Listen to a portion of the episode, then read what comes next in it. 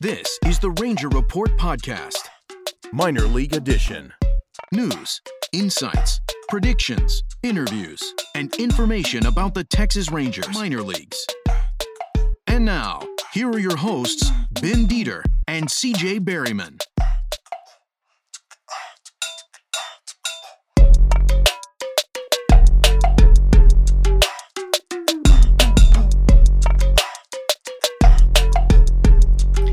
Everybody, welcome to the Ranger Report podcast, minor league edition. I am Ben Dieter. You can find me on Twitter at BDieter75. Um, you can find us on Twitter at the Ranger Report, on Instagram, on Facebook. And of course, we are part of the Fans First Sports Network.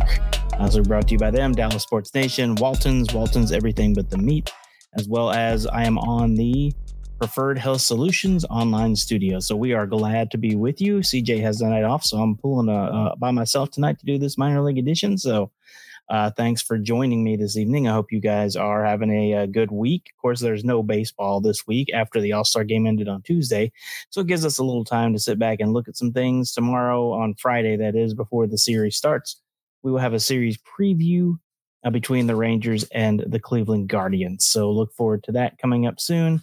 But as of right now, we're going to take a little bit of a look at the minor leagues in the first half of the season. And I'm going to pull off the uh, minor league awards. So that's what I'm going to talk about tonight. The sort of the mid-season awards of the minor leagues um, is what we're going to cover tonight on tonight's minor league edition. So we got a lot to talk about. Uh, try to get through it as quick as we can um, as I'm flying solo tonight, except for, as you can hear, with my puppy who is uh, playing with a squeaky toy. So anyway, all right, we will start with the Round Rock Express. Uh, the Round Rock Express is, of course, the AAA affiliate. Um, they are sitting at 52 and 34 at the midway point. Uh, 52 and 34 is their record. And I wanted to sort of just take a look at each um, level and give sort of my players of the year at each level or the players of the, the, the halfway through the season. So, anyway, we're going to start on the offense. Um, there were several guys up for this consideration in my in my idea, but as if you've heard us talk, we've talked about this guy several times. My offensive MP, MVP is going to be Elier Hernandez. Elier Hernandez, uh, 15 homers, 63 RBIs, 303 at bats. Um, he's batting 320, 382, 554 with a 936 OPS. So quite an impressive start to the season. He has really, really, really had an impressive season defensively as well. Um, just a guy that there's no room for at the major league level, as we've talked about several different times, but a huge talent. And he would be my offensive player of the first half. And if I had to give a, uh, a runner up, which I did, it would be JP Martinez. And he might have been the winner if he hadn't have missed time like he did um, with injury. Anyway, he has uh, 356, 472, 621 with a 1093 OPS, but he only has 177 at bats, nine home runs, 44 RBIs. Other honorable mentions: Justin Foscue has had a good first half.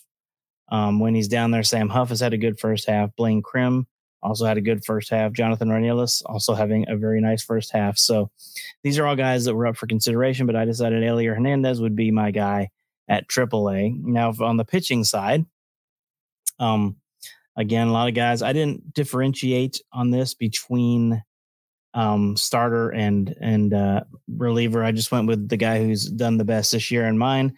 First half of the season, MVP would be Chase Lee. Chase Lee, who has been in 28 games, thrown 44 innings, and struck out 59 people while walking only 16.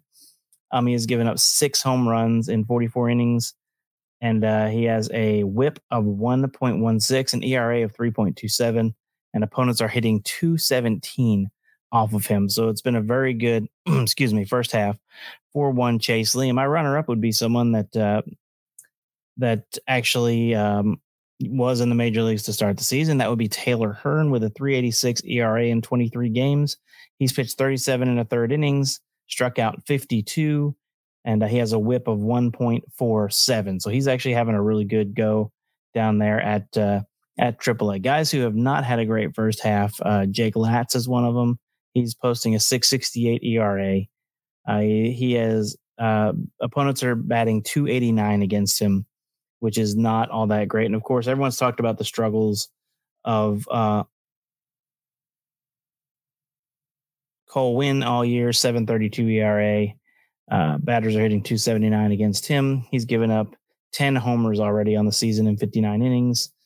Uh, he struck out 56 in 59 innings, so not even a strikeout per inning, which, I mean, he's come on lately and looking better. And according to lots of sources I've talked to, the Rangers really aren't that concerned about him, but it's been kind of a rough go for uh, for Cole Winn and Jake Latz, two guys that two years ago we were very very high on in this system, who have now moved way down uh, in the rankings with all the new players the Rangers have acquired and with how badly they have been playing.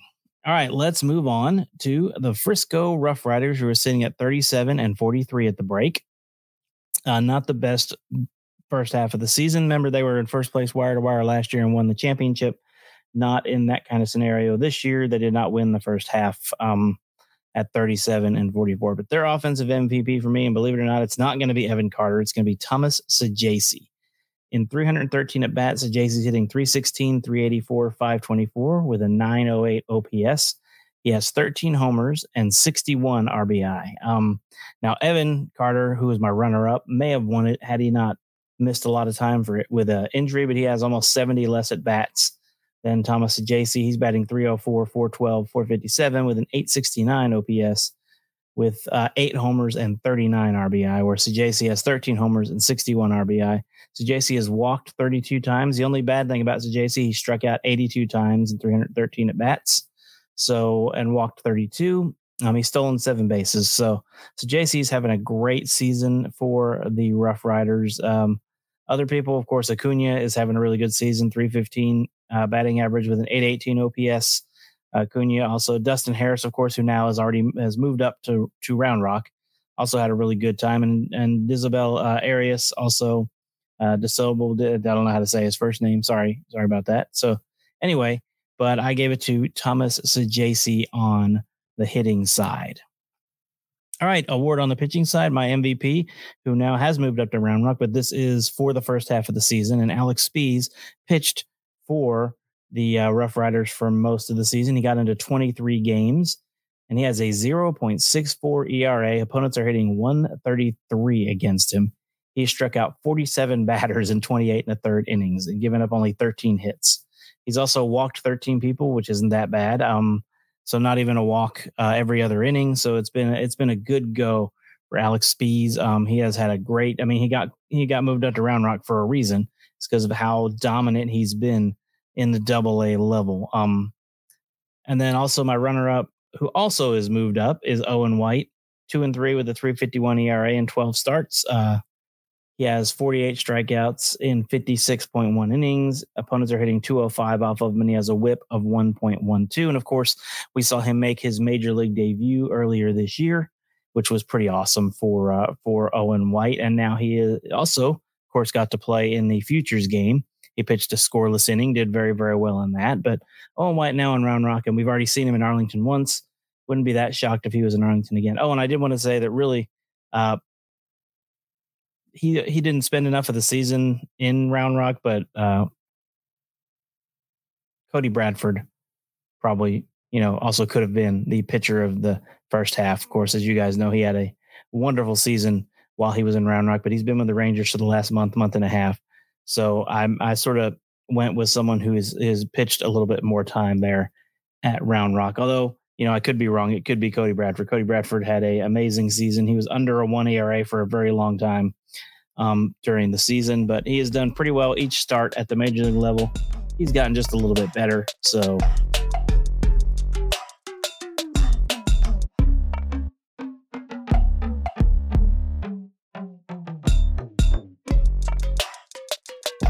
there's that. Let's move down to the Hickory Crawdads, who are 39 and 36 at the break. So my offensive MVP for the Crawdads is someone who got there not at the beginning of the season, but got called up uh, during the season. That is Abimelec Ortiz.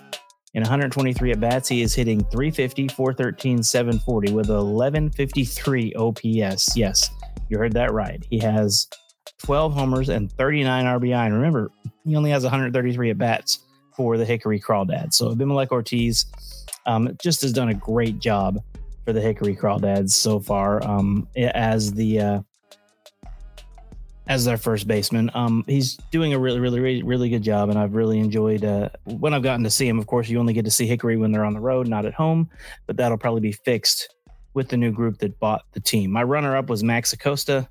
Max Acosta, 265, 316, 369. Not hitting the long ball a lot. He's only got five home runs, 38 RBI though.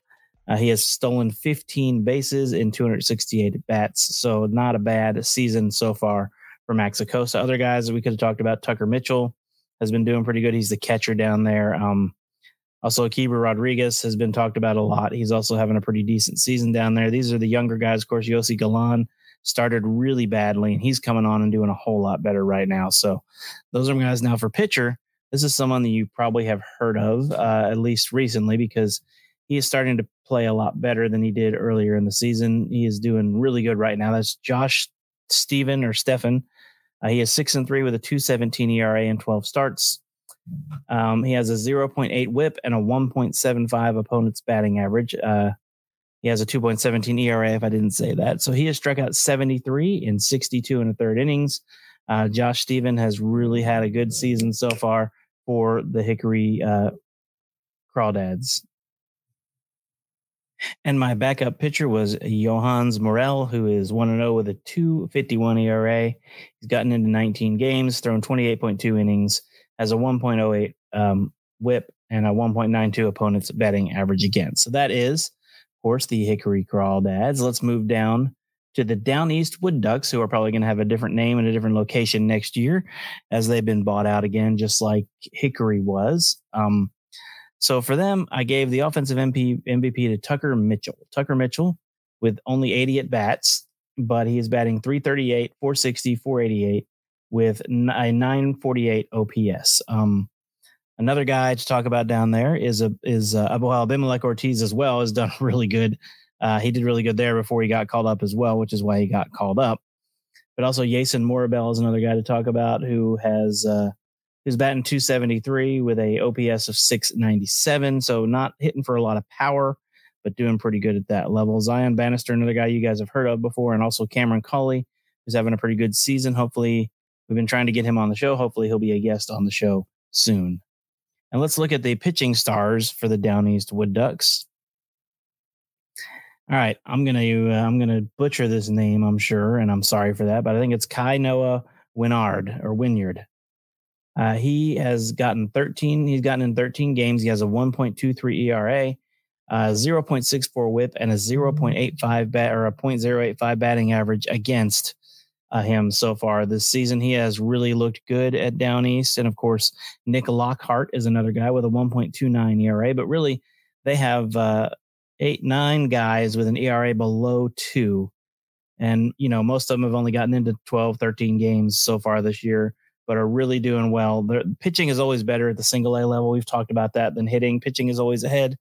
Uh, these guys really are very good at that level. Uh, these hitters, these are the best pitchers that most of these hitters have seen, and so they really get them. So those are my guys that you will see, uh, or that I'm giving my midseason awards to this year. Um, and again, this is a little different since I'm doing it all by myself. Normally, I'd have someone with me, but we're we're just flying solo tonight, so hopefully, it's not too painful for you guys. all right let's take a look before we get off tonight. Uh, one more thing I wanted to talk about is a little bit about not the major leagues, but what could the major leagues could affect the minor league system.